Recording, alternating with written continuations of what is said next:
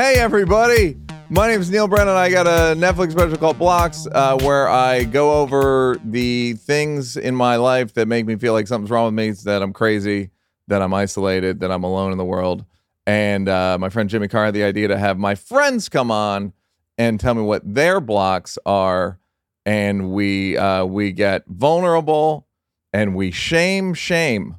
One of my old good buddies is here, uh, a mental health crusader Hey, like myself, couple of goddamn crusaders. Charlamagne Tha God is here, Neal everybody. Brennan, what's happening, my Um, brother? I love I'm- blocks, by the way. Thank you, I thank mean, you, sir. You you don't get enough credit for your stand-up specials, man. Thank Three you. mics and blocks are two of the most uh, interesting and and different devices used to get into stand-up comedy. You you heard the man. You fucking heard I'm surprised man. people didn't steal the three mics concept. I worked with um, Ellen DeGeneres on her last special, and at one point, Portia, her wife, was like, "I just wish she could do three mics." Why can't she? I mean, I was going to do a series Yeah. of letting other people do it, but then Netflix started giving people twenty million bucks. Oh, got you. Got so you. like, it was like, all right, well, I'm not gonna, I'm not, I, no one's gonna do it for, yeah. you know what I mean, like Dave or Tre- anybody who's getting Chris, any of like the type, the twenty million dollar club ain't gonna do. yeah. They're not gonna give me fifteen minutes to stand up. Yeah, and it's You in, like it's interesting. You turned blocks into this because nobody could do blocks but you. Like once that concept is done, Yes, it's done as far as stand up. Yes. but for this, it makes sense. The podcast yes. format. Thank you. So anyway, one of the th- things that I I'm most flattered by with you, and I don't even remember saying this. You said you're. I would say you're like the uh, a leader in uh, Black mental health, right? Absolutely, And you said I you went to therapy because I went to therapy. absolutely. I always credit you because you you were one of the people that were always talking about it, and whether I, whether you knew I was curious about it, or whether you knew I was going through it, you know dealing with anxiety and about to depression, hearing you talk about how it helped you made me be like, man, I really need to go. Go that means more to me than I can ever express because Oh. you don't know. And I remember posting on Instagram like, uh, and like Kevin Love and like pe- like that people don't talk about it, Mhm. and it's not. It's just not that big a deal to me. That's the thing. Like I, I think because I was the youngest in my family, I got to test out.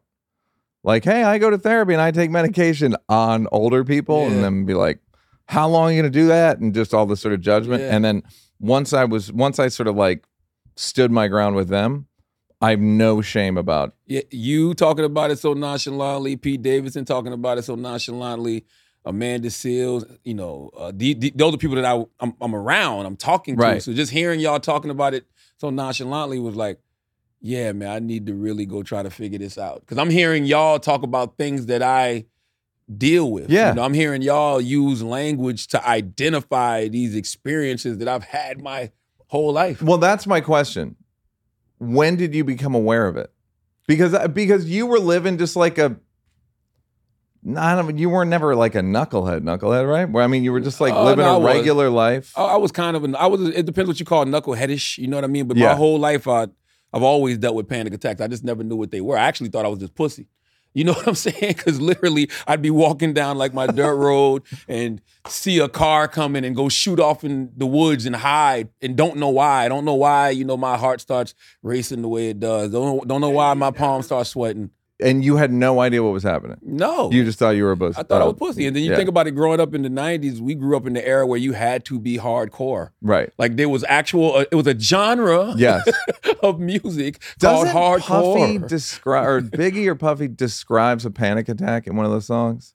oh, a lot of them. I mean, yeah, but like su- uh, suicidal thought. Biggie Yeah, yeah, called exactly. Suicidal Thoughts. was suicidal thoughts like like when dudes heard it were they like that's just pussy ass shit or were they like Not- okay You, I don't, you know, I don't know what I thought when I heard Suicidal Thoughts. I honestly thought that it was just like a, watching a movie almost. Like you know how you watch a Yeah, horror yeah, yeah. movie and like it's supposed to feel this way. yeah I just thought he was, you know, pinning out words. Like he had another song called "I Don't Want to Live No More." Sometimes Yeah. I hear death knocking at my front door.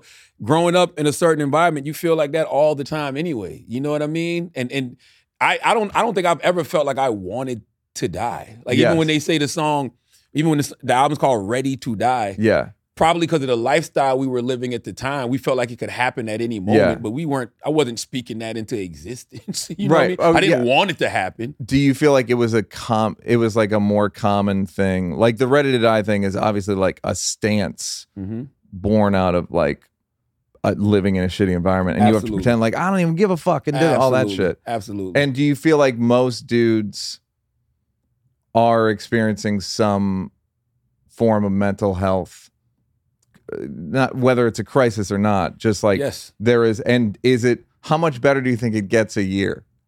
Well, it, it In the let's just take black males, it doesn't get better if you don't do it, do the work. but I'm saying culturally, like how much more accepted is it getting? Oh, oh no, no, it's it's it's, it's more accepting than it's ever been. You know, what I mean? Yeah. I think about when I wrote my second book, Shook One, and it came out in 2018, and then my I remember Thanksgiving of that year, my father called me. I was home in Moncks Corner, South Carolina, and I had a cousin who had committed completed suicide that week, and that was like the fourth time that he attempted it, but you know he completed it. My father called me. And between my book and that moment, he told me he was like, "Man, I've been going to therapy, you know, two and three times a week. You know, I, I I was on ten to twelve different medications throughout my life. I tried to commit suicide when I was like thirty years old. So he and, and, and I'm listening to him tell me these things. And I remember calling my mom like, "Yo, mom, did you know pops was going through all this?" And she was like, "Yo, I thought he was playing crazy to get a check, because that's what happened back then." When you would try to go deal with your issues and they couldn't figure out what the issue problem is, they're gonna put you on medication and they're gonna start and you giving get you a and check. And you get disability. Absolutely. So it's like if I would have known he was going through that back then, I would have known what I was dealing with when I was younger. Because he dealt with all the same things. I And remember so it was a similar p- portfolio of issues. my father used to sleep with a knife and a gun by his bed because he said the devil was I mean, who coming to doesn't get do him that? at night. Go ahead. he said the devil was coming to get him at night. You know what I mean? Like there was Wait, always so so no taser as well? I go Oh, he with had da- ta- I go gun, taser. knife, and taser. Oh, he, he, he snuck a taser in the MetLife Stadium. Oh, Yeah, so well, he didn't sneak it in. He's from South Carolina, so he's used to having it on him. That's what my dad always said, keep something on you. So he literally just walked into MetLife Stadium on 9-11. I think this was like 2011, 2012. And he walked in during the Cowboys Jets game and got into a fight with a Marine on 9-11 and, and ended up tasing him. True story, Google it. What were they? Were they arguing about football? my dad, uh, you know, he's older. He's not old, old, but he's older, and so it was the Pledge of Allegiance, and he weren't he wasn't standing for the Pledge of Allegiance, not because he was trying to disrespect the flag. He just he couldn't stand up for that period of time. So he's sitting down at the game, and uh, when my when his wife tried to get up to go to the bathroom, the Marine was like, "No, because y'all didn't stand up for the pledge." My dad was like, "Man, get the fuck out the way," and the Marine was like, "No." So my dad just hit him with the taser. That is fantastic. yeah. Okay. So what was when do you remember first having issues in the any kind of mental health issue? For, oh, panic, my first panic attack, now that I know what a panic attack is, was first grade. It was first grade. My mother dropped me off at Memaja Elementary School because uh, I'm born in Charleston but raised in Moncks Corner. But my mom used to teach at Courtney Middle School in downtown Charleston. So we would drive from Moncks Corner. I I think we might have been staying, no, we were staying in like a trailer park in Charleston. And I can't remember the name of it, but we used to drive from the trailer park to the school. And just her dropping me off in first grade, I remember having a panic attack in first grade and crying uncontrollably to the point that my mom didn't want to leave but she had to go to the school and like all of the teachers trying to console me i'm in first grade bawling like just having a severe panic attack you and know, heart racing. heart and- racing palms sweating everything shaking like you know like really thinking something is wrong with me and and and, it, and, and when i it wasn't because my mom was dropping me off my mom had been dropping my mom dropped me off the kindergarten when i was young i can Oh, remember so that you'd already been to school. This was not even your no, first it day was of first school. grade Right. it was Memory Elementary School first grade So year two of school. yeah, I remember Little Red Riding Hood, you know, the school that I used to go to and the kindergarten I used to go to, the preschool. I remember that. I didn't have those panic attacks then, but that first day of first grade, severe panic attack. I you know what's interesting? My first day of kindergarten, so it was my first day of school. Mhm. She they dropped me off in the morning. This is a, the couple things here. And I bawled uncontrollably. Wow. That was the first time I realized I was clinically depressed. But then uh, it turns out I wasn't supposed to be in the morning session. I, I was signed up for the afternoon session. And then so they like I got booted and then they brought me back for the afternoon and I didn't cry in the afternoon. There's a few metaphors so there. you're not a morning person. Not a morning person. Mhm. First metaphor. Um, have to practice things once to be good at it. Mm. Have to like do a rehearsal, and uh, when you're one of ten kids, your parents forget shit. Um, I got a theory for that though. Like our, our generation of parents were too busy trying to survive. You know what this I mean? is what I talked to Roy about. Roy Woods Jr. was here last night, and like, there's a level of arrogance in our generation to like think, well, where, what happened there? It's like, motherfucker. First of all, I had problems, and then the generation before me. It's like you go back one or two generations, and they're all illiterate. That's right. First of all, that's right. and uh the all my people were illiterate farming people so like i'm who am I laying these expectations at Yeah, know we're, what I mean? we're- we're Like- the first generation to have the luxury of healing yes and actually changing things we don't like. yeah that shit is a luxury to be able to go get your teeth. absolutely and i don't even say it's a luxury it's like uh i don't like getting into like the you know the privilege of our uh, it's like i just feel like it turns people off in Mhm. terms of makes you feel bad about a thing that like we should all be entitled to right but you're absolutely right in that the hierarchy of needs in terms of just like food shelter right. clothing and then we just a lot of our families just solved this like in the 90s That's right. No, you're right. like out of the the muck so to speak absolutely. so so yeah but i'm i'm happy that you're uh I, it's just gr- i the i like really genuinely admire like the fact that you don't have any shame either about it or maybe you do or and you've gotten over it But When I wrote Shook One, that came out of uh my book agent pressing me to do a second book. I didn't want to do a second book. first one was black privilege right first one was black privilege. You know, I, I put my my life up to that point into the book. So when they come to me about a second book, I'm like, what the fuck would I write about? Like, you know what Yeah. I mean? And then, uh, and also at that point, I was the most confused I had ever been because let me see, that was 2018, 20, late 2017, early 2018. So I had started going to therapy in 2016. So you already know when you first start going to therapy, that is the most confusing yeah time of your life because you're unlearning so much shit yeah and everything you thought you knew, you realize I know nothing. Yeah. So I'm like empty when she's asking me this, but I was keeping a journal of everything that I was learning in uh, therapy, and I was like, man, I got this this journal of things that I was learning about myself in therapy. I said, like, maybe we could, you know, put that out. But what I realized when I started writing the book was the things I was learning in therapy was for me to understand. I couldn't explain it to people, you know. So what we ended up doing was I just put my experiences that I was going to therapy for in the book, and I brought in an actual psychiatrist. what couldn't you explain to people I couldn't explain like why certain traumas impacted me the way that they did. I, I, I can now. I couldn't then. give me an example Oh man, um, this is gonna sound crazy, and I'm I'm, I'm trying to find one of the lighter ones.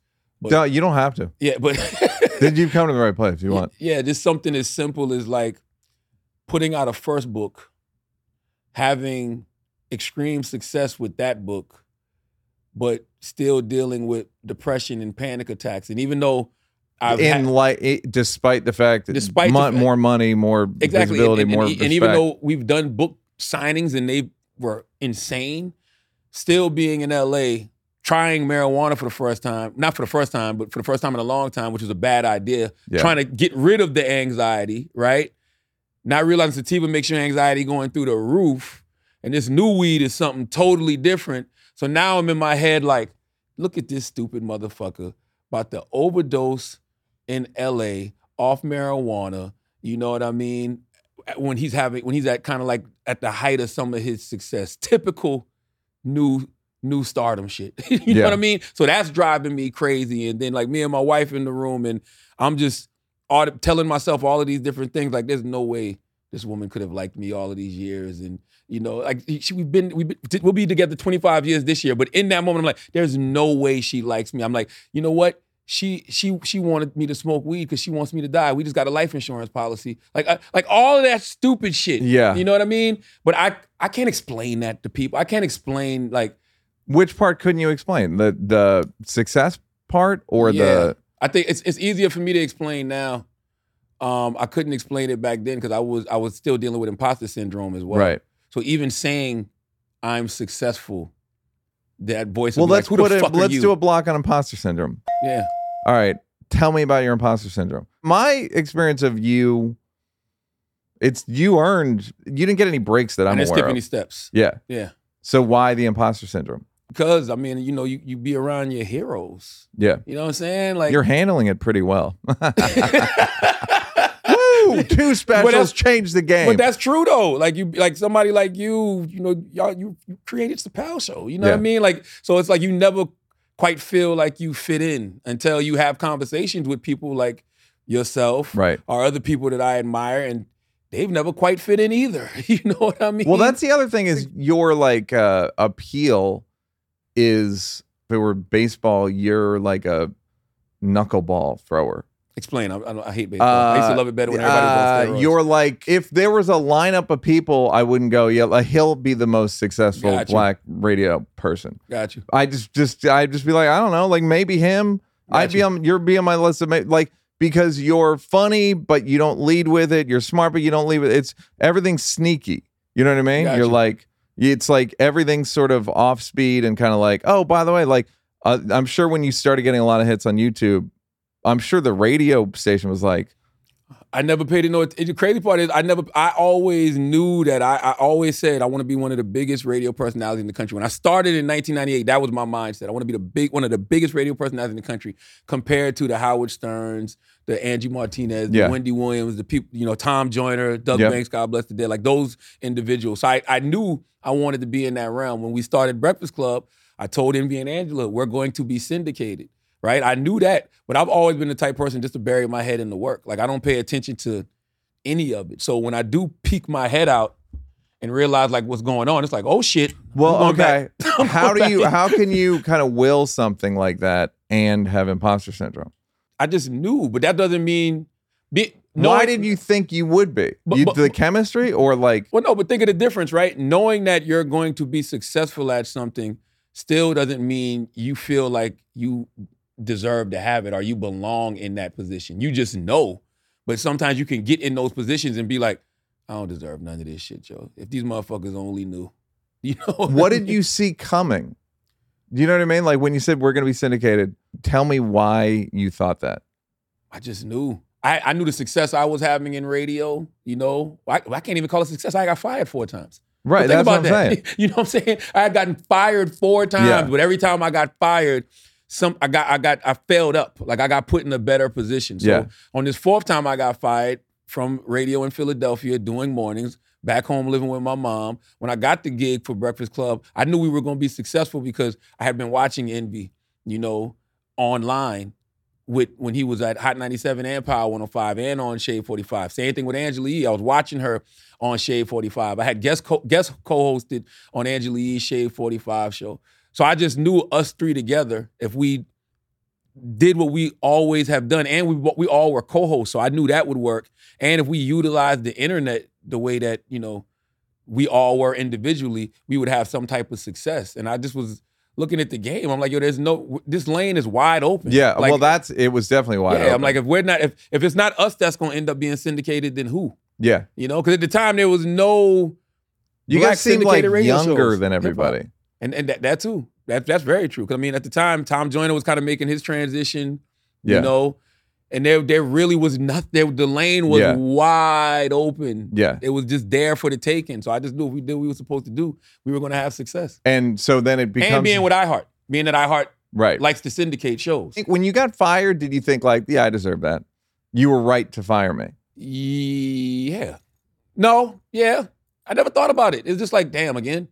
Like I thought that was the way. You know who used to say that shit? Donnell Rawlings. Donnell, Rawlings used to say, if you've been fired three times in radio, you're a star.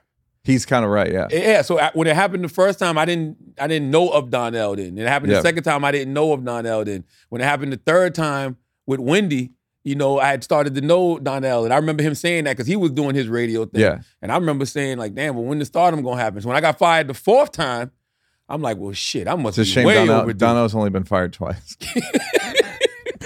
I was like, man, I must be way, way overdue. And then I remember going to see him when we first started doing Breakfast Club. He was at Caroline's and he said that on stage. He said he had a whole joke about when you've been fired three times from radio, you become a star. And he was like, man, when they fire you from radio, you know, you just gone. They go from Power 1051, Charlamagne Tha God, Angela Yee, DJ Envy, to Power 1051, DJ Envy, Angela Yee. And, and it's just be like they just, they just erase you. And that shit was funny. But Yeah. he was right, Yeah. you know? So I, I forgot the question. Yeah. Okay. Well, the, here's the here. I'll rephrase the question. What do you think your shortcomings are when you are Oh, when you are syndrome. yeah Okay. what, yeah what do you I, I, I started realizing imposter syndrome after I started going to therapy and then I started backtracking and then that made me realize why I felt the way I felt in so many moments. You know what I mean? Like when people talk about uh overcompensation, you know what I mean? I can go back and look at certain moments where I was acting a certain way, being a certain way because I was overcompensating for my shortcomings and creating the whole character of a Charlamagne, you know, the God. The, creating that character was to deflect from Leonard. You know what I mean? Maybe if I'm your over real here, name's Leonard McKelvey. that's right. So maybe if I'm over here being this big, boisterous, loud, I don't give a fuck personality, then nobody will pay attention to. What's funny is you're dude- not that big and boisterous and loud. Yeah, well, mm-hmm. uh, back then people would- might say Okay. otherwise. You know All what I mean? But back then it, it's like let me protect them from this person that inside of me is shrinking in in the corner. Got it. You know what I mean? That's why you never. I didn't used to go nowhere. I never. I've historically never gone gone anywhere. Yeah. You know what I mean? Back then we would, you know, go to the clubs and stuff, but shit, I used to have to get liquored up and high out of my mind. You Yeah. know what I mean? To show up Just in to, public to back get over then. the anxiety of it. Absolutely. And so it's like take take take that lifestyle, getting up, getting drunk, getting high, going out every night, then going right on the radio in the morning. So Yeah. it's like all that wild shit, not blaming it all on that, but a lot of that wild shit was because we was really living that lifestyle. All of us were. Me and me and Angela. We was all drunk high out of our minds, coming on the air, saying whatever, doing whatever, you know, talking to people however. Okay. How did you get over the the imposter syndrome? Oh man, now that's interesting. I thought, like I said, I started therapy in 2016.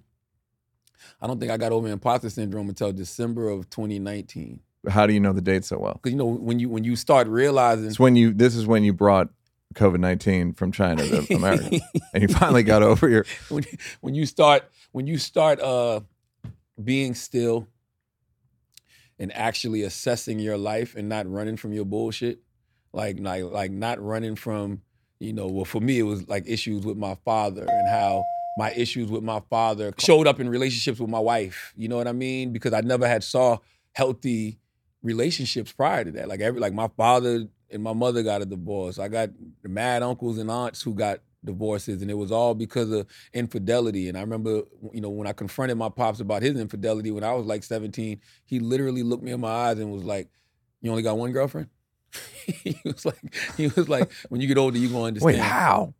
Yeah, He was real. confused. Like, wait. Like- so you just that's it?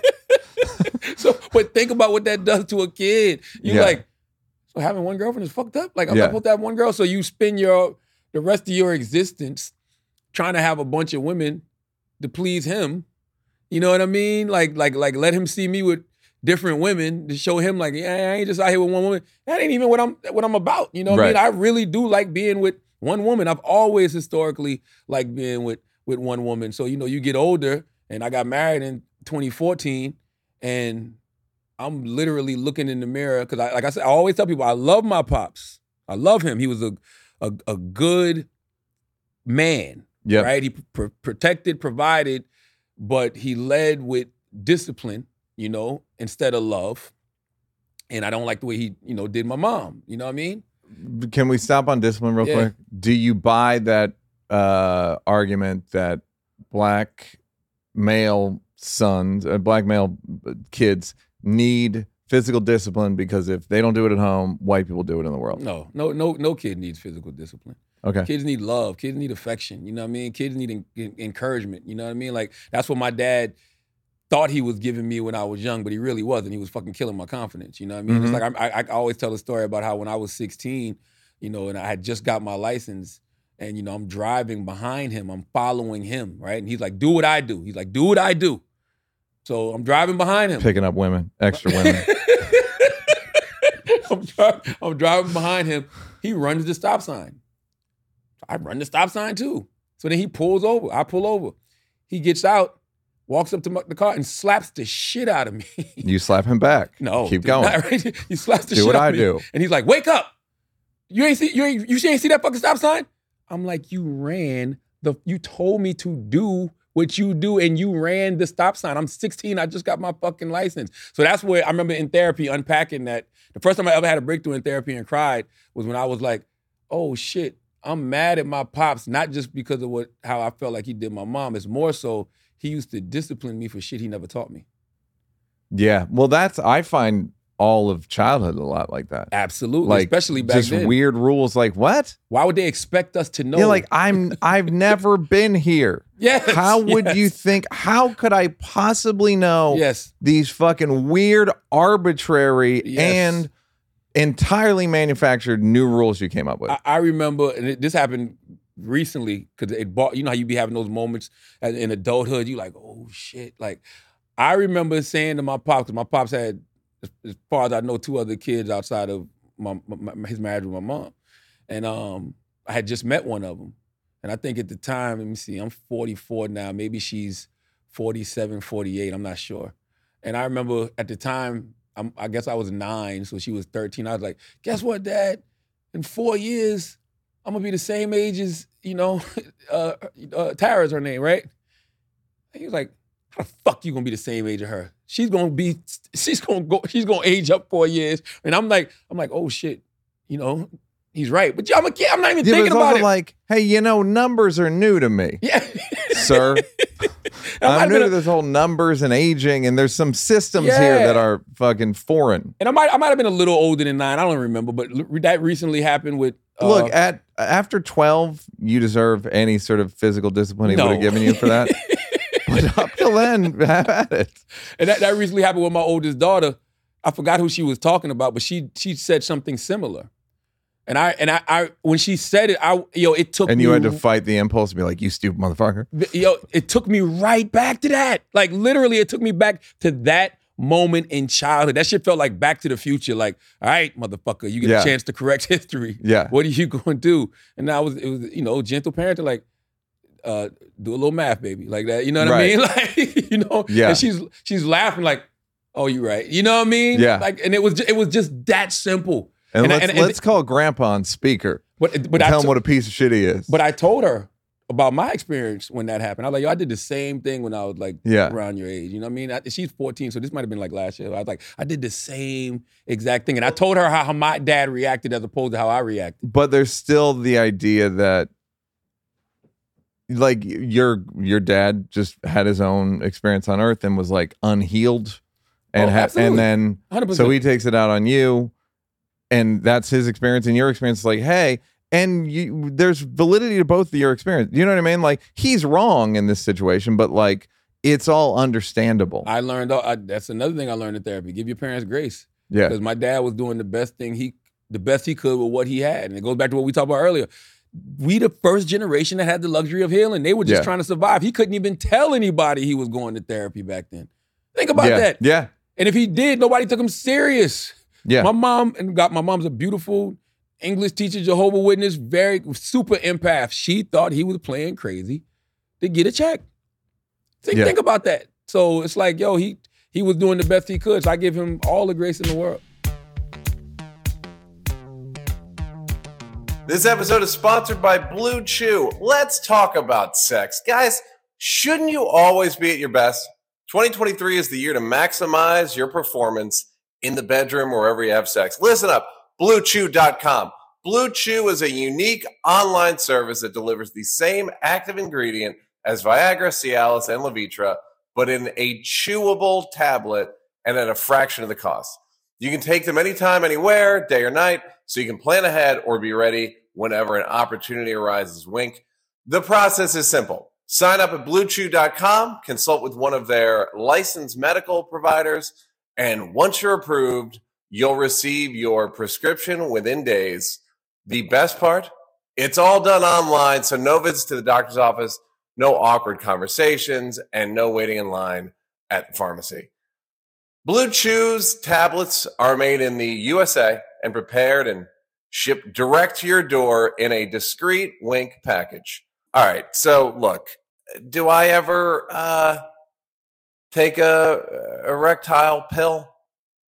I could sit here and tell you that I don't, but I'm all about vulnerability. And you're damn right I have. Here's my feeling about it. Why not? You know what I mean? Nobody knows. So, I mean, you know. So, you'll know when we finally have sex, listener, that occasionally I take a an erectile dysfunction pill. It's uh, it's insurance, or as people in the South call it, insurance. Why not give myself a little help?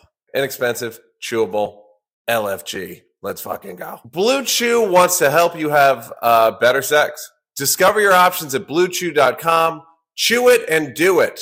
And we've got a special deal for our listeners. Try BlueChew free when you use our promo code NEAL, N E A L, at checkout. Pay just $5 shipping. That's bluechew.com, promo code NEAL to receive your first month free. Visit bluechew.com for more details and important safety information. And we thank BlueChew for sponsoring the podcast. Thank you, BlueChew. New year, new you. Stay on track with Magic Spoon, cereal that tastes like your childhood faves, but with more protein and less sugar. They got a variety pack. They got four flavors, which are cocoa, fruity, frosted, and peanut butter. This pack has zero grams of sugar, 13 to 14 grams of protein, and four to five net grams of carbs. Only 140 calories a serving. Uh, it's high protein, has zero sugar, keto friendly, gluten free, grain free, and soy free. Not vegan. Neal, aren't you vegan? Look, between you and me, I'm mostly vegan. Sometimes I'll I'll eat a milk or a cheese. I don't ask a lot of questions, you know. On sweets days, Sundays, sometimes I will slide some magic spoon into the repertoire. My favorites are peanut butter and frosted. I'm glad they came on as a sponsor because I actually used the product. It's delicious and crunchy. Go to magicspoon.com slash Neal to grab a variety pack and try today. And be sure to use our promo code NEAL at checkout to save $5 off your order.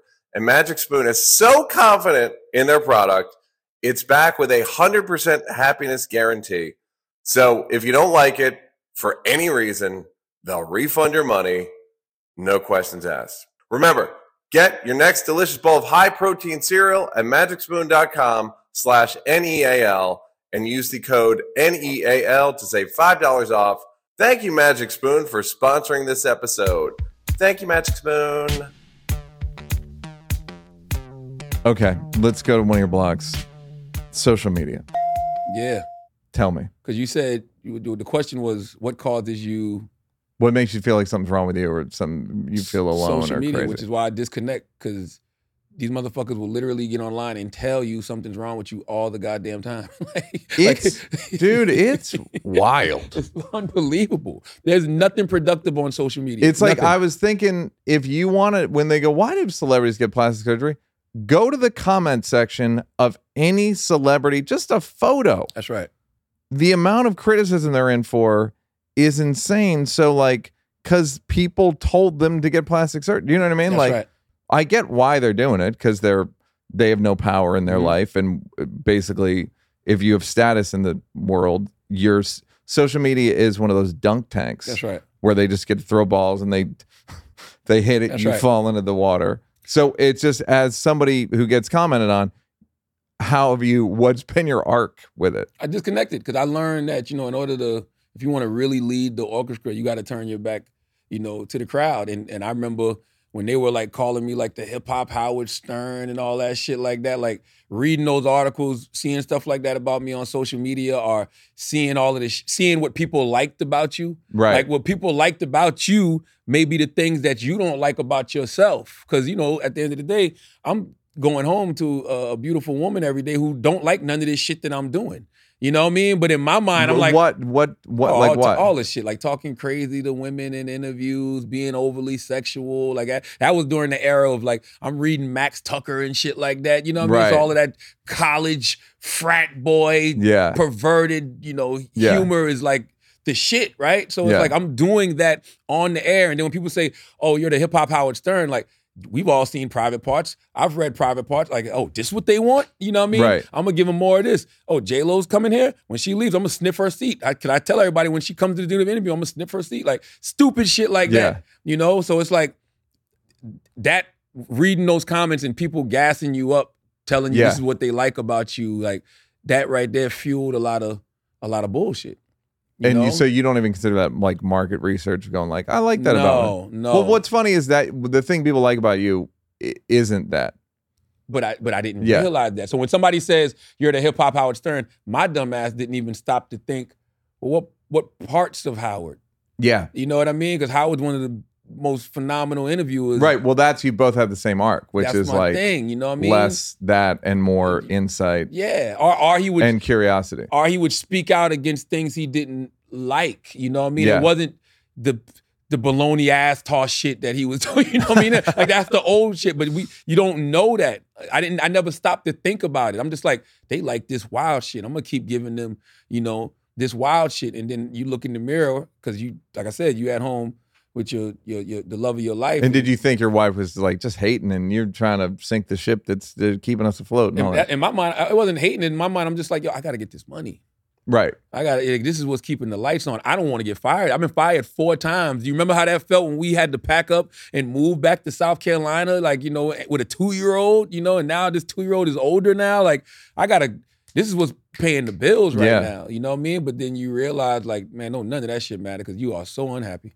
And did the social media? Did you? Was it hard to quit? When you say quit, what does that mean? It means you oh, well, have yeah, I- somebody. I, haven't been on Twitter in four, four or five years now. So, so it went from being fueled by Twitter to the more you grow and and and your your in this game, the more the more my name grew, the more outlandish shit started to get. You know what I mean? The more attacks started to actually happen. You know what I mean? And sometimes you go online and you be like.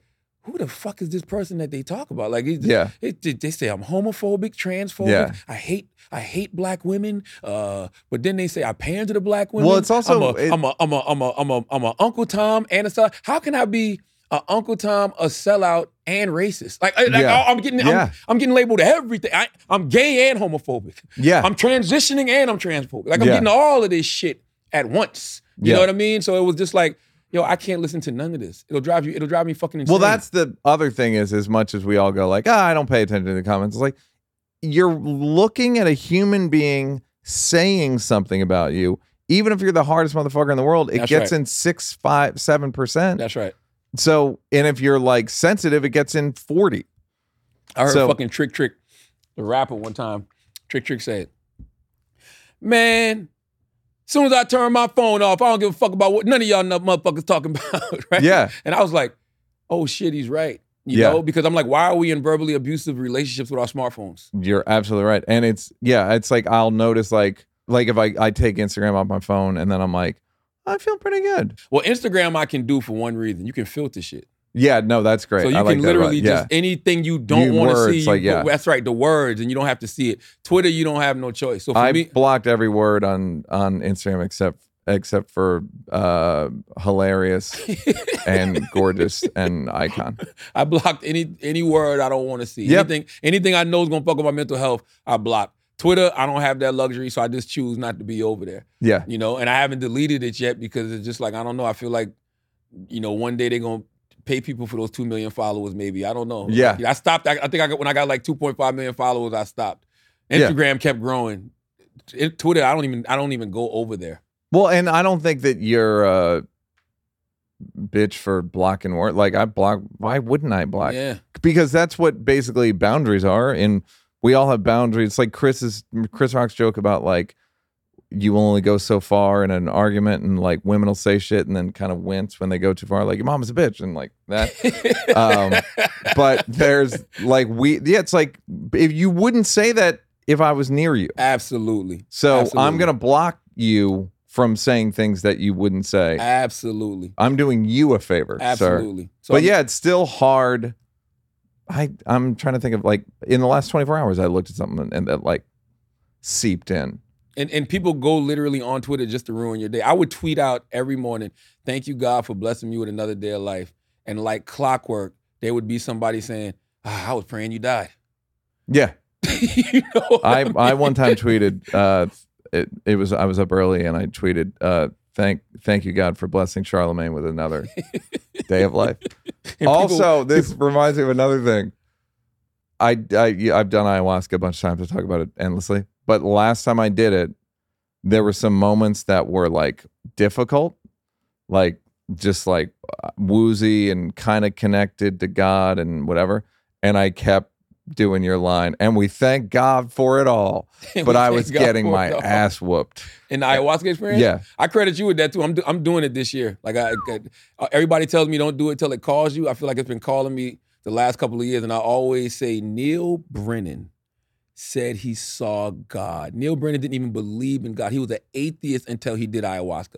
I want to Roy was on here last night. Roy did it through my people and uh and the shit and he it's a two night thing. Roy only did one night because he got so much from the first night that he was like peace. And he told me the shit he got from it, and it's like I could cry telling you what he got from it. Did they tell him he was getting the Daily Show? You know what? They said he's they're giving him one week. That's what ayahuasca told. um in it's going to be in April. It's going to be one week. They he ayahuasca said Leslie's going to do it and be great yeah, yeah. and Wanda and um so I got you on ayahuasca but it was I meant to tell you that that it was I was like literally going and we thank God for it all and I'm getting like pummeled And I had a shaman send me a book earlier this year. That's how I know I'm supposed to do it this year. A shaman sent me a book through Andrew Schulz, and he signed it and everything. And he was like, "Yo, I've been watching your healing journey, His- and I'm, I'm, I, we, we, we've been talking, so I'm, I'm setting up the Great, man. experience. It might be the same person you use. I don't know. I'm gonna tell you afterwards. Well, we'll t- off the air Yeah. wink wink all right one of your blocks is crowds Yeah, I don't like crowds. I've never, I've never, I've never liked large crowds. This is one of the reasons. Cafeteria Schools, cafeteria. One of the reasons I don't, I never like going to concerts. You know, I love comedy shows. You know what I mean? But I, I like, I, and I love going to them. But you know, like I just don't like being in those big crowds. You know, and and and especially nowadays. You know, because you don't know why people are looking at you. Mhm. you know, like like you like how Jay Z said, "Friend or foe, yo, state your biz." You don't know if somebody's like, "Oh, that's Charlamagne, I fuck with him." You know what I mean? Are they just like, "Oh, I'm gonna get that motherfucker"? Because some Yeah. people will speak and be like, "Oh, what up, Charlamagne?" You know what I mean? And some people will be like, and even the people that speak, you don't, you, I don't know why you approaching me. That might just be to to, to, to, get me distracted. You know what I mean? Yeah. So it's like, I don't like. That's another downside of social media, I think. Meaning you don't know how people know you, yeah, and you don't know if they're like, oh, if you got into a feud with somebody, absolutely. and you're like, oh, are you on his side? That's like right. you don't know how people know you, what they think of you, what they, if they, if or or if there's automatic resentment because you have status more than them right. and all that shit, and it is makes people paranoid That's right. in a way that but you already had that you like That's right. already didn't like is it like trampling is it like a fear All of of, like a stampede because we live in a world where the only thing that's keeping us safe is um one one of us not going so-called crazy you know what i mean Right, so yeah. our whole existence is avoiding crazy you know what i mean you don't want to be around anything that's unstable or might snap so you, you can be in controlled environments like okay i know neal you know what i mean i'm in a room Yeah. with people that i know i've been around before i've been in this room yeah before so yeah it's, uh, odds are no one's gonna swing at you. Absolutely, you know. Yeah. But when you're places that you don't know all of these people, man, that's a lot of energies you're just hoping don't bug out. you know? yeah You know? So for that reason, I really don't I don't I can't do crowds. what did you do with this at your book signings Um, sit behind the desk. But that's that's even that is controlled, right? Because right it's a lot of security, you know. If the crazy comes, I don't have to deal with it. You know what I mean? So it's like you sitting there, you sign your books, you say hi to people. The book signers were interesting. That's funny you asked me that because, like I said, I, I never was, I wasn't, I wasn't out. Like there was a time when we were in all the clubs. Breakfast Club would go around the country and host parties, stuff like that. Like I said, I was drunk, high to be able to go out and do that. But I remember telling Angela and then be like, yo, whatever we want to be doing five years from now, we got to start doing now. I don't want to be in the clubs five years from now. So I stopped. I stopped going to the clubs, stopped doing our annual day party, all of that type of stuff. And when I put the book out, I would have like speaking engagements, right? Um, but when we had the book signings, I hadn't been out. I hadn't been out in a few yeah. years. So when this book comes out, covid came early for you yes, So- basically yeah. So when this book comes out, man, I'm going to these book signings and 800, 900 people are showing up to the bookstores. And I'm like, for me? Right? You know what Yeah. I mean? And then that's where a lot of the imposter syndrome started to come into place. Because number one, I'm happy to see these people. And I'm like, man, I can't believe these people care about me enough to, to buy my book. But also, I don't deserve none of this shit. You know what I mm-hmm. mean? So that's a double whammy. It's the crowd and the, I don't deserve any of this shit. You know what I mean? But luckily, I was able to just take in that moment because in my mind, also your mindset, you know, this is never gonna happen again. Even though it did happen again for my second book, but I was like, for the first book, I'm like, this is never gonna happen again. So you better enjoy it. Enjoy the fucking moment. And the funny thing is that what do, what do most people say in line? they love me. That's they they just here. like thank you. Yeah, th- yeah, Yeah. I lo- thank you. You know, I appreciate, and man, you know, especially when the after after the book was out for like a month. Yeah. You know, because it, it people read debuted on the New York Times bestsellers. Oh, when they read it, it was like, oh, I had people in line saying, "Yeah, I used to hate you." So I Yeah. read your book. You know, like so I was like, oh shit. You know what I mean? Or, Yeah. or even even those moments, right? Like in my mind, I'm this despicable human that does all of this wild, perverted shit on the air. But no, actually, you've been balanced. You give people. There's, there's, there's people coming up to you talking to me about interviews that I didn't even think Yeah. that they watched. Like, you know what I mean? Like, man, I loved when you had, you know, Dick Gregory on. I love when you had, you know, an honorable minister Louis Farrakhan on. I love when you like that. It was that as well, and it Yeah. was those, you know, those moments where I would, I would, I always would talk about my life and talk about things that I learned. That's why I was able to. My first book, I was able to write these lessons that I learned in my life. Those eight lessons that I put in my book. That's what I had been living off for a while. So I was always giving those lessons out. I just never had documented them in a book. So people they gravitated towards that too. So the thing that I even thought people liked me for, they didn't give a fuck about that shit. Well, that's what I was saying. It's like pe- that's not what people like about it. They don't. They don't. No. So I got him caught in my own head. Like I said, reading comments. Yeah. But that also shows you that the internet is the bottom of the barrel, right? Like, do you really want to cater to these? Think about a person who would make a comment on the internet.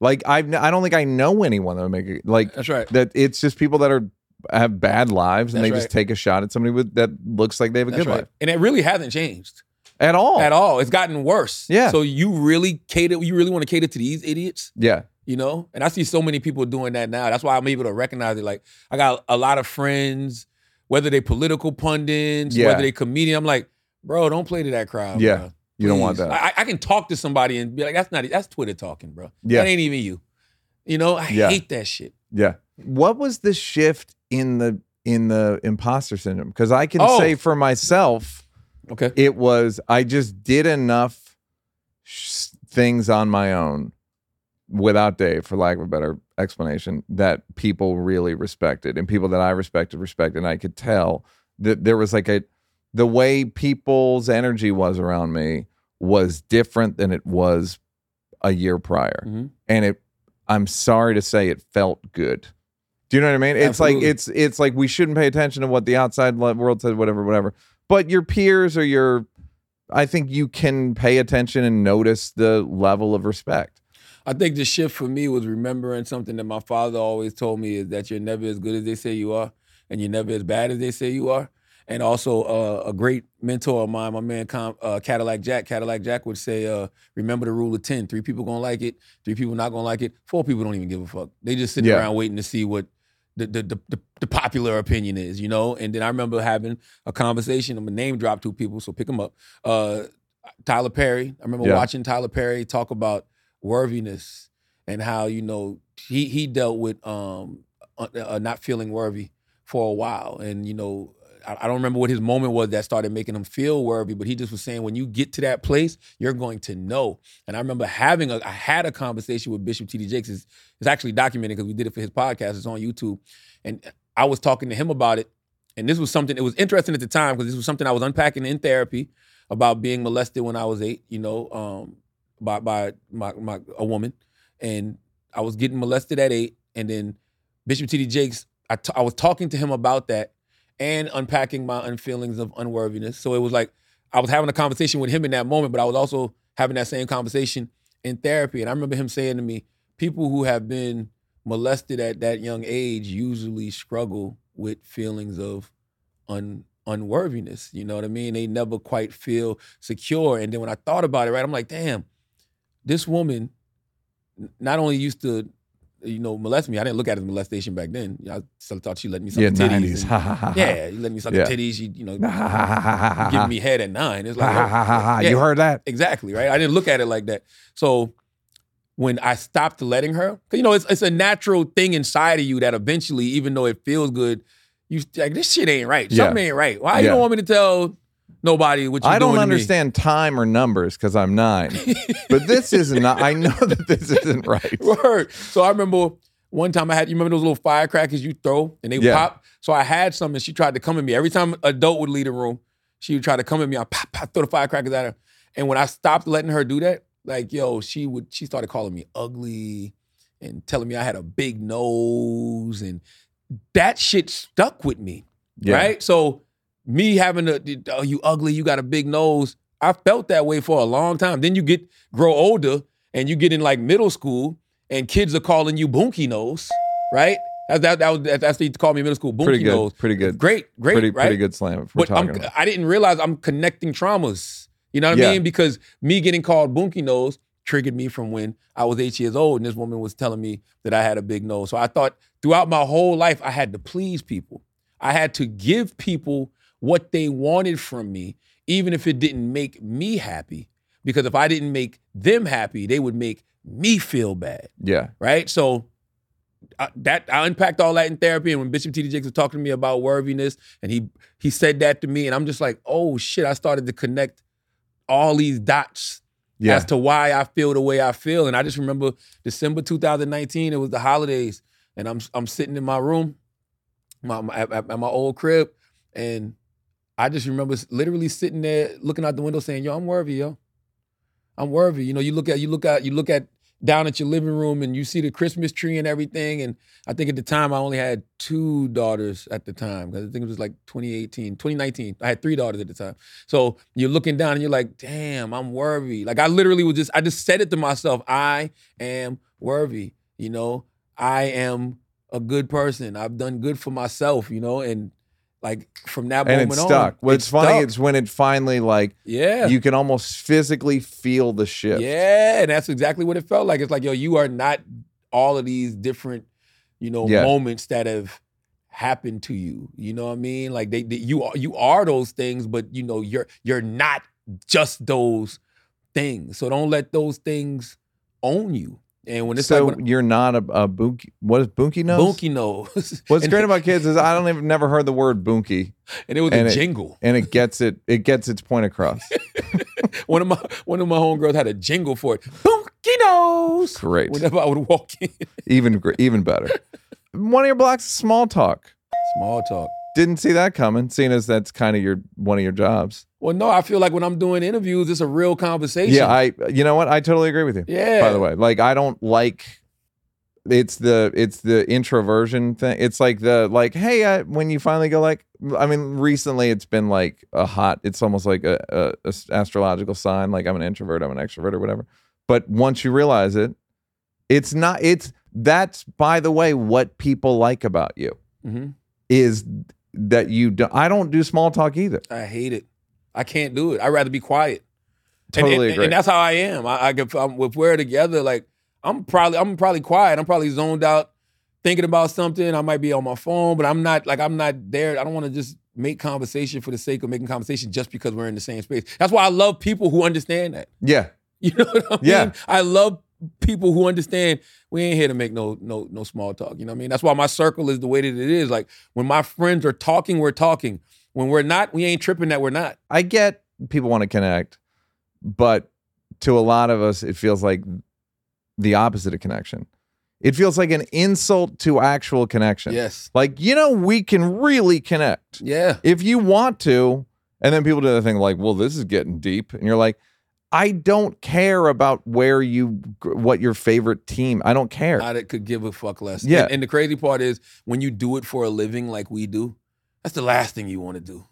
Is just have small talk. You Yeah. know what I mean? Like we have conversations for a living. We're always constantly talking. So if we're not actually talking about something, yeah. let's can we cut the chit chat, please? Yeah. And you can do it in a way that you can talk in a way that people appreciate and it isn't bullshit. It's just not bullshit. Oh man, and, and and what you were saying about the uh, people trying to make deep connections. The worst thing in the world is when you're like at a club or you're out somewhere and somebody takes that time to try to tell you something deep. Yeah, and you're like, Wow. wow. wow. wow. you can only hit him with a wow. Wow. Wow. Yeah, like why are you doing this right now? Yes. You know I can't really hear you.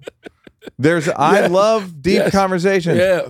but not here, Not sir. here, bro. This ain't the time. Like, Yeah. no, no, no. Yo, yo, can I speak? You, yo, I was molested too. You're like, we're at Summer Jam. Maybe not now, sir. I, And you know what? I, you can't feel bad about telling people no, right? Like I, I, I, I did that to Prince. Tried to make small talk because it was Prince. Prince was at the radio station. This was years ago. This is like, this is literally like when Breakfast Club first started. It's like 12 years ago. We've been on. This is we're in our 13th year. So this had to be like 12, 11 years ago. And we're in the studio, and somebody goes, "Yo, Prince is in the building." And like Prince is in the building. Mind you, it's 6:30 in the fucking Mhm. morning. Nobody's there except for the morning show. I'm like, why? We didn't hear nothing about Prince being on the air today. So put the studio on auto, go in the hall. Soon as we open, you've been to the old Breakfast Club studio. Soon as we come out the door, Prince is walking by. Like, oh shit, Prince, nicest guy in the world. He comes over, he shakes our hand. I go, I grew up Jehovah Witness too. and he looks at me and he goes, Oh, we're gonna have to talk about that one day. And I'm when, when the fuck would we ever talk about that again? Like, Yeah. you know what I mean? And Yeah. then I go, can we get a picture? And he's like, no, I'm- I don't, I'm not in the mood to take a picture right now. It's early in the morning. I respect it. No small talk. yeah, And no small talk. Handshakes. Hey, respect it. Don't want to take pictures. Hey, we got to talk about that one day. Out. yeah. That's it. I don't know why I feel the need some time to stand there and talk to the person. You just choke. just, just a good old fashioned choke. Yeah. You just choked on it. yeah. Um, sativa, we kind of covered. Yeah. For the, all, the, all the reasons we talked about.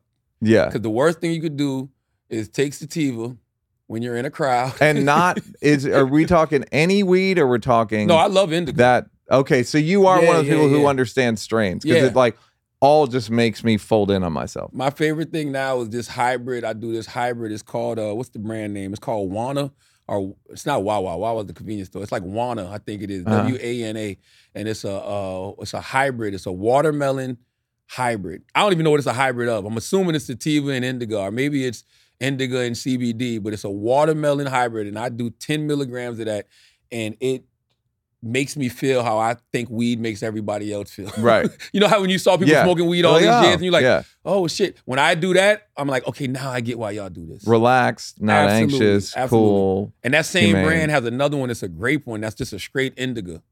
And if I do five, 10 milligrams of that, same thing. Like that. When I do those, I realize why people uh, partake in THC. Great. Okay, this is a good one. Overcommitting Yeah. and not saying no. Yeah. I assume that this you being here is that. I'm kidding. Um, you overcommitted. You wanted to say no, and you were like, I can't. No, I, I didn't want to say no, but then I had two other things at 11 o'clock that I didn't. Like you saw me on Yeah, the yeah. Zoom earlier, and I was like, oh shit. But that was because I didn't even have to be on that. I saw that that was happening. Yes. And I told my people, like, yo, I'm gonna jump on at 11, right? But my assistant's like, wait a minute, wait a minute, wait a minute. Wait a minute. You you you you at you got Neal at 11, but then you got this other thing at 11. You got another thing at 11, and she's like, stop doing that. That is why I'm here. Like, direct them to me, and that's Yeah. what, and, and so that I have to, you know, commit to that. Like, okay, you know what? Yeah, and because it sounds crazy, right? Talk to my assistant. I know. But you realize why people do that. That's Yeah. not some boo. It, it reminds me when I first moved to New York and realized why people wear fur coats. All before I thought everybody was just, oh, you're just wearing a fucking fur coat to show Yeah. off. We're like, no, you actually might need a fur coat in New Yeah, York yeah. City. You know what I mean? It's the same thing. You, You don't. Just FYI. you don't. They're still just doing it to wear You might have used to. coat. Climate change might have changed that. Back in the day, you might, Man, back in my day, you had to wear a fucking animal fur. In the '90s, it was that's how cold it was. I don't. I still don't have a fur, by the way. So, all right. So, how do you? Why do you think you overcommit? people pleasing. Hmm You know, it goes back to You don't want to be called Boogie Nose. That's it. Say it. Word Yeah, up. People yeah. pleasing. Try making people happy. Don't want people to be like, oh man, you know, I tried to do such and such with him, and he said, gave me his assistant's number. Or Yeah. He, he blew me off, or he told me he would do it, and he didn't do it. Yada yada yada. You know what I mean? Like all of that. Like Yeah. it's literally, literally People pleasing. Like that's it. Nothing more, nothing less. It goes back to that little eight year old boy who was getting molested, who made the woman stop, and when he made that woman stop, that woman put every insecurity into him, telling him he's ugly, he got a big nose, you know, nobody's gonna ever like him, yada yada yada. That shit. Okay. Well, how do you deal with the idea of someone else's judgment? Because that's the t- that's not easy. Still not easy. Right. So how do you how do you compartmentalize it or how do you see it? Is it just like that's just part I saw Ooh. somebody said Jordan Peterson said that if in order to be a leader you have to be comfortable with not being liked. And that I I don't even know if I agree with it, but I think I I I agree with it in some way. I think I gotta weigh my in, intention over the impact. Because at the end of the day, we say our first, last, and best love is self love, right? So, you know, if if if if you're not happy, if you're not satisfied, if your cup isn't full, how you gonna pour into other people? So I I, I consider myself a public servant. Like I really do feel like I'm here to be of service to others. But service to others doesn't mean, you know, Disservice to yourself. disservice to yourself, making them feel good at your expense. So if it's not gonna make me feel good, then I just gotta simply say no. And if that person doesn't understand that or respect that, uh, you know, then you probably shouldn't have been doing nothing for that person to begin with. And I don't owe anybody no excuses. Like I don't have to call and be like, hey man, I'm not coming because I'm having a panic attack. You know what I'm saying? Hey, hey man, I'm sorry, man. I overcommitted, man. I, I should have directed you to my assistant, but I didn't. Now I got this other thing to do that honestly is more important. You know, I get I get what you got going on, you know what I mean? But honestly, what I got going on is more important. Um I, I'm happy to be here because I like having con- I Yeah. genuinely had like having conversations with you. Yeah. Like, I do. I I've, Yeah. I've always enjoyed listening to you and I enjoy having conversations. So Yeah. I'm like, oh shit, Neal called me to come do the podcast. Yeah, I'm gonna go do it. I'm I'm I'm actually free. I mean, only Yeah. thing I got is some Zooms. You know what I mean? But Like, I'm saying, how do you deal with if someone you didn't want to talk? Like, do you deal? Is it is it one of these things of like I'm so busy that I can't do everything, and that's fine, and I pre forgive you. I'm fine. I, I guess you got to let them argue over you being an asshole. Because everybody's experience is different, right? So if there is something, Meaning you just accept, like, I- I yes, accept you. I'm gonna I- have to live right. with the fact that you may think I'm an asshole. I might be a villain in that person's story. I might Yeah. be an asshole in that person's story. You know, hopefully there's enough people having enough conversations about me that if you talk to ten different people, you'll probably get ten different things. But at least there might be one consistent thing, and that one consistent thing, I hope, is that oh, he does, show, he shows up for you. You know what I mean? yeah, That's like, cause you're not gonna win them all. Cause some shit I just don't want to do, and people get offended when you like, I don't want to do that. Like, why? Why? Because I don't want to. yeah. Like I can't, like you know how you like one flavor of ice cream, man. but not another. that's it. Right. Some shit just ain't for me. And Well, is- do you get offended by shit? no, I mean, You don't get offended by somebody not wanting to not at all. fuck with you or somebody Not at all. I, and I guess because because it's kind of the same thing. You're dealing with somebody else's judgment yeah, of and, you. and I know how I know how that feels. You know, so no, I don't. And also, when it comes to rejection, man, I think if you've been in this business long enough, Poof. you know how to deal with rejection. You know what I'm saying? Fury. Oh, Just fury. get furious about it and really take it personally, Charlie. And that's my plan. You know what helps you with rejection when something gets turned down, and it may not have been for that person, but then somebody else loves it and Yeah.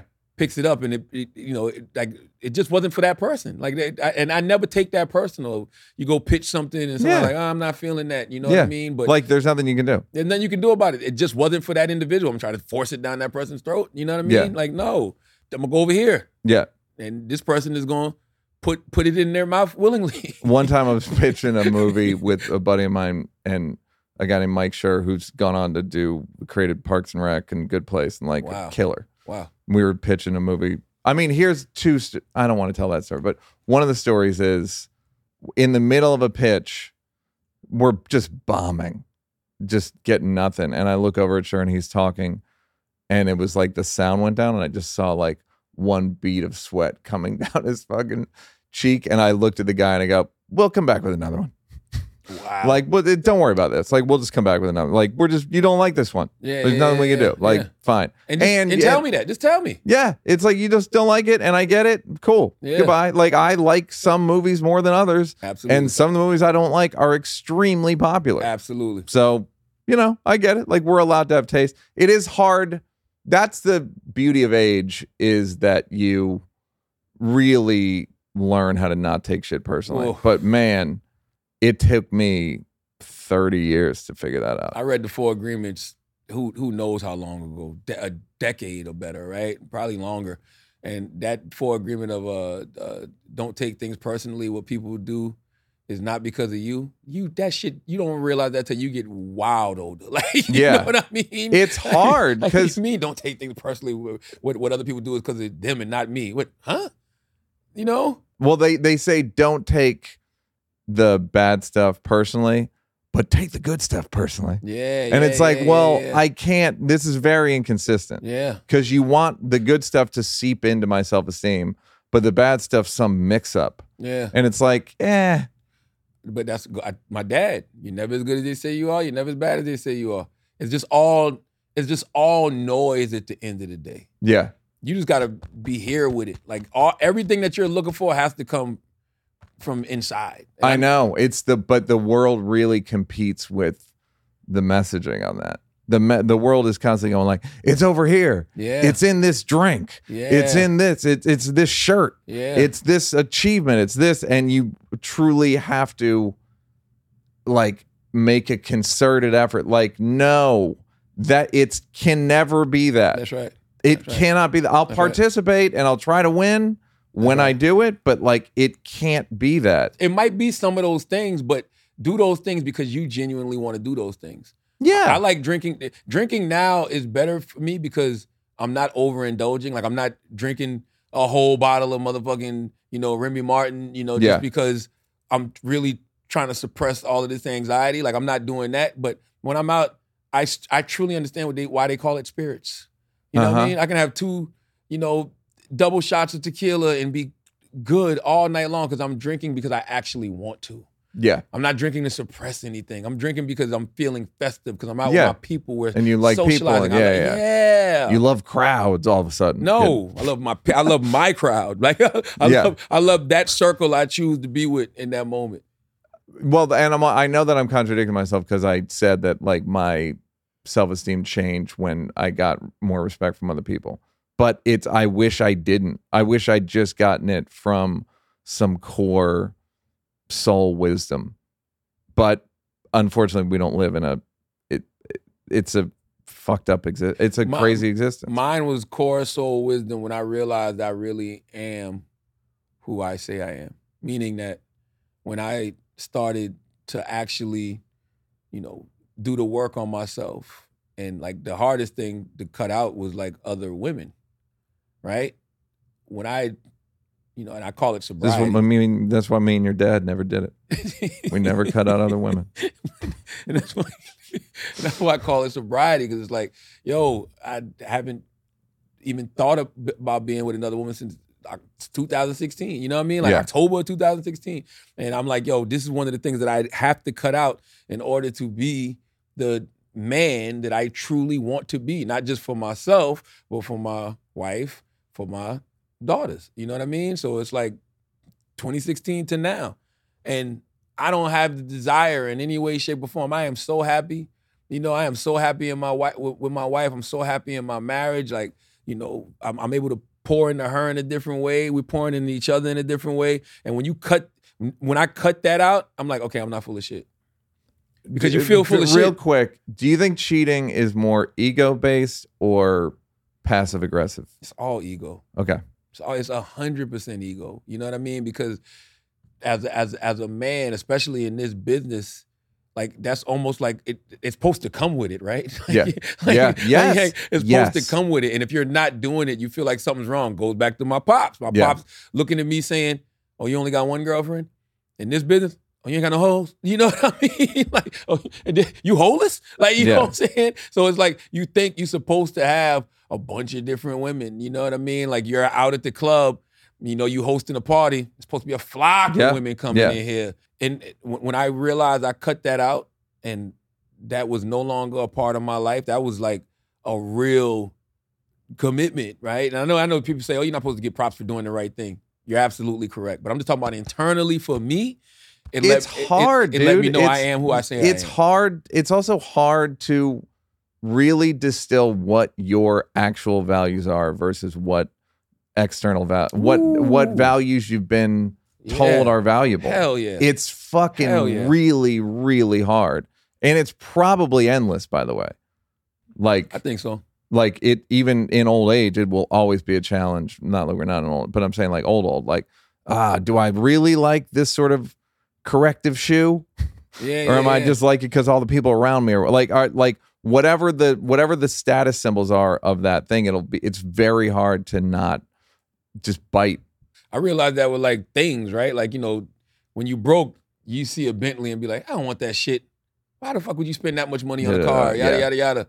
But when you really get the money and can afford it and you feel that same way, you are who you say you are. Yeah. You know, you about what you say you about. You believe what you really believe. People go, why don't you? And you're like, I don't like it. I don't like it. That Yeah. ain't me. Yeah. Like it's just that simple. That's not me. Like, and I don't need that to feel better about myself. You know what I mean? I'm, Yeah. not, and I'm not saying that's why people buy those things. I'm just saying, for me, I don't Some people just have horrible taste and values. Yeah, I agree. God bless. Absolutely, hundred percent. But I would argue that it's probably it's like put on them.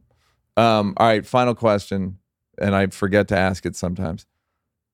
Charlamagne movie, Charlamagne biopic. Who plays you? By the way, there's a. I've never thought you looked like Morris Chestnut, and Come on, give it up, Neal. about Come on. a dozen times today, I've thought, is this Morris Chestnut? Well, That I'm good. speaking See? to? I. I know I texted Charlamagne. He might have sent Morris Chestnut. You've always been a man with a great eye. Thank you. Yeah. Um, what's the movie about? What's the character arc? Oh, And who plays you? I think uh the movie would be about um man, that's a great question. The movie would be definitely about a, a journey of healing. You know, it would definitely be about a journey of healing. I think it would have to be like a a, a coming of age tale. You know, I think um the younger version of me I learned so much from every day. So I'm still exploring that. So if I did do a movie or a TV show, I would want to do it through that lens. Through like Through the 13?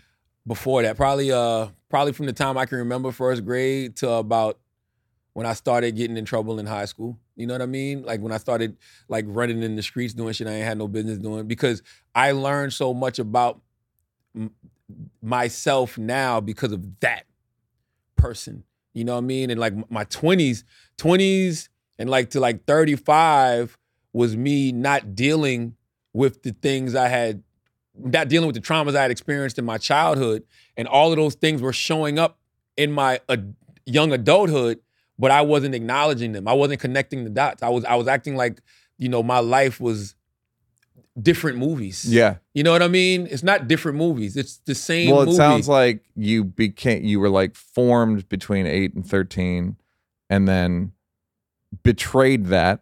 Betrayed Yeah. all the things you learned until you were 35. And then Yeah. 35 on was like, "Oh, that shit was yeah. valuable." Yeah, and and and, and man, and I'm thinking about it now, and I, I, thought, uh, the the the people pleasing has showed up in so many different aspects of my life. You said something that made me think about that. Like when I was a kid, I didn't have to do none of the shit that I was doing. My mom was an English teacher. You know, she's a Jehovah Witness. I had a beautiful grandmother who was a Baptist. My dad. Oh, was- by the way, how they let how did you get away with it as a Jehovah's Witness?